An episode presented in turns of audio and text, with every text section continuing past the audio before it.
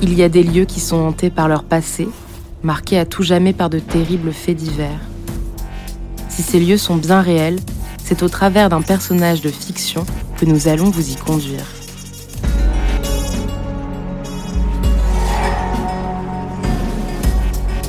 Je suis journaliste et photographe et je travaille sur des affaires criminelles célèbres. J'ai décidé de m'intéresser à celles de la fin du siècle dernier.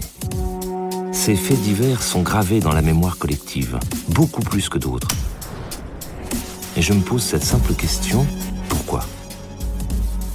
Vous écoutez Lieu du crime, épisode 9, la tuerie d'Auriol, première partie.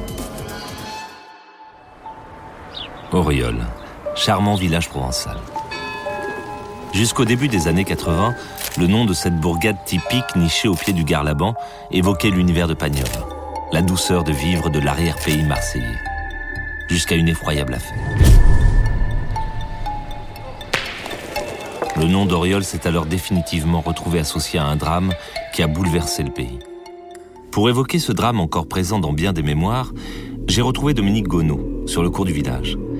Dominique était alors jeune journaliste à la rédaction de FR3, la télévision régionale. Il a suivi les premières étapes de l'affaire. Il garde un souvenir très précis de ce qui se présente comme un véritable mystère.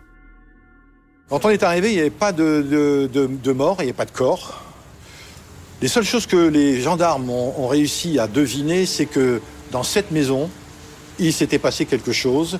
Et il s'était passé quelque chose de dramatique, parce qu'il y a bien sûr des traces de sang, il y a des vêtements qui ont été retrouvés, qui étaient imprégnés de sang.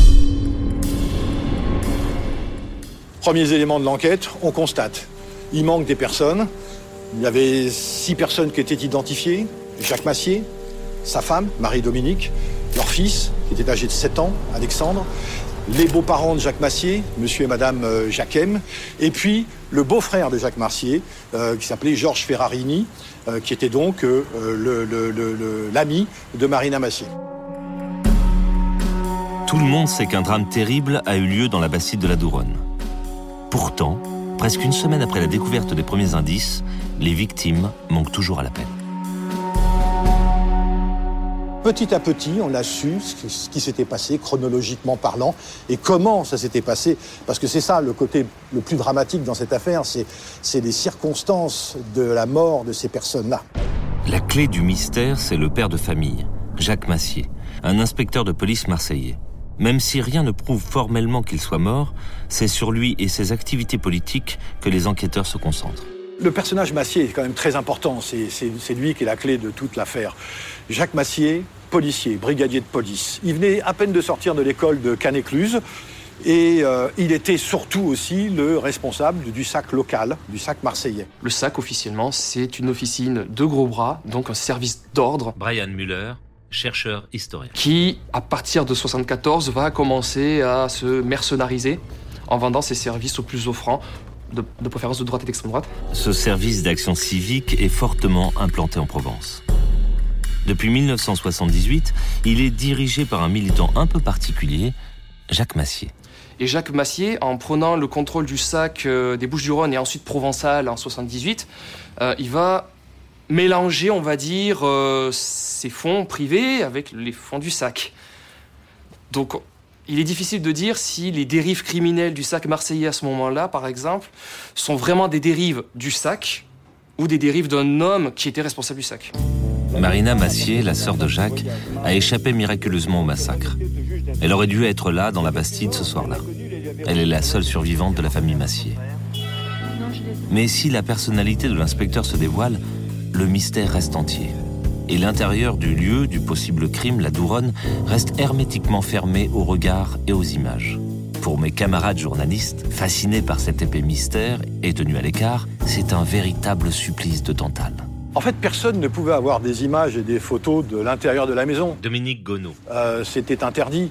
Donc je vais, moi, sur le terrain avec une équipe de tournage. Il y avait Roger Porte comme assistant et René Plouton à la caméra.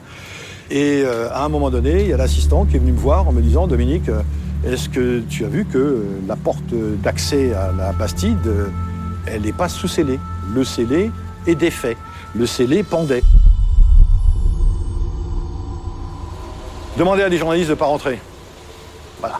Donc on prend le parti de dire on rentre. Sur certaines images, on peut se poser beaucoup de questions. Moi, je suis très frappé par une image qui existe encore, où l'on voit un jouet d'enfant, le jouet du petit Alexandre, qui est posé sur une table de salle à manger. Et ce jouet d'enfant, si vous ne dites pas qu'il est en plastique, on peut penser que c'est un fusil M16 américain qui est là, avec des cartes de la région posées sur une table, dans une pièce qui est totalement calcinée.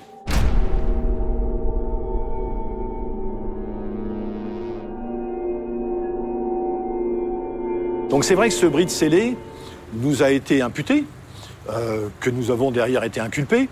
Aujourd'hui, on dirait mis en examen, sans suite, il faut être honnête, parce que ça ne portait absolument pas à préjudice, mais ça pose beaucoup de questions sur le fait que, si nous n'avons pu rentrer, qui est rentré avant nous? Une simple empreinte, découverte sur une bouteille de soda oubliée sur la table du salon, va mener les policiers à un premier suspect. Jean-Bruno Finocchietti. Jeune instituteur très proche de la famille Massier, ses aveux et son inculpation provoquent la consternation. Un homme comme Finocchietti était assez, peut-être fragile psychologiquement. Brian Muller. En tout cas facilement influençable, puisque lui, tout ce qu'il demandait, c'était de pouvoir quitter son petit quotidien tranquille pour rencontrer l'action. Et le sac avait une réputation très exagérée, mais une réputation qui était là, d'officine de barbouze, très violente, liée à la France-Afrique. Donc quand on lui dit « la France est menacée, il y a un traître parmi nous, il faut l'éliminer, est-ce que tu es avec nous ?» Finocchietti a foncé. Finocchietti livre des indications très précises sur le déroulement du drame, et il indique où est enterré le cadavre. Pour se débarrasser une nouvelle fois des journalistes, les policiers font courir le bruit que c'est au petit Galibier, près du massif de la Sainte-Baume. En réalité, ce premier cadavre est caché ailleurs. La première chose qu'il a livrée, c'est l'endroit où le corps de Jacques Massier avait été enterré. Il avait été enterré à quelques kilomètres d'ici, c'est sur le plateau de Nans-les-Pins, et pas sur le col du Galibier comme on le laisse penser. C'est vraiment sur le plateau de Nans-les-Pins. Fidèle à mes recherches, j'ai voulu retrouver l'endroit où fut découvert le cadavre de Massier. Du côté du tranquille village de Nans-les-Pins. De nos jours, la garrigue a cédé la place à un golf. Encore une fois, le temps efface les lieux de crime. On apprendra plus tard que ces bois et un restaurant proche étaient régulièrement fréquentés par les membres du commando qui a exécuté le dirigeant du sac marseillais. Inconscience ou mépris des autorités?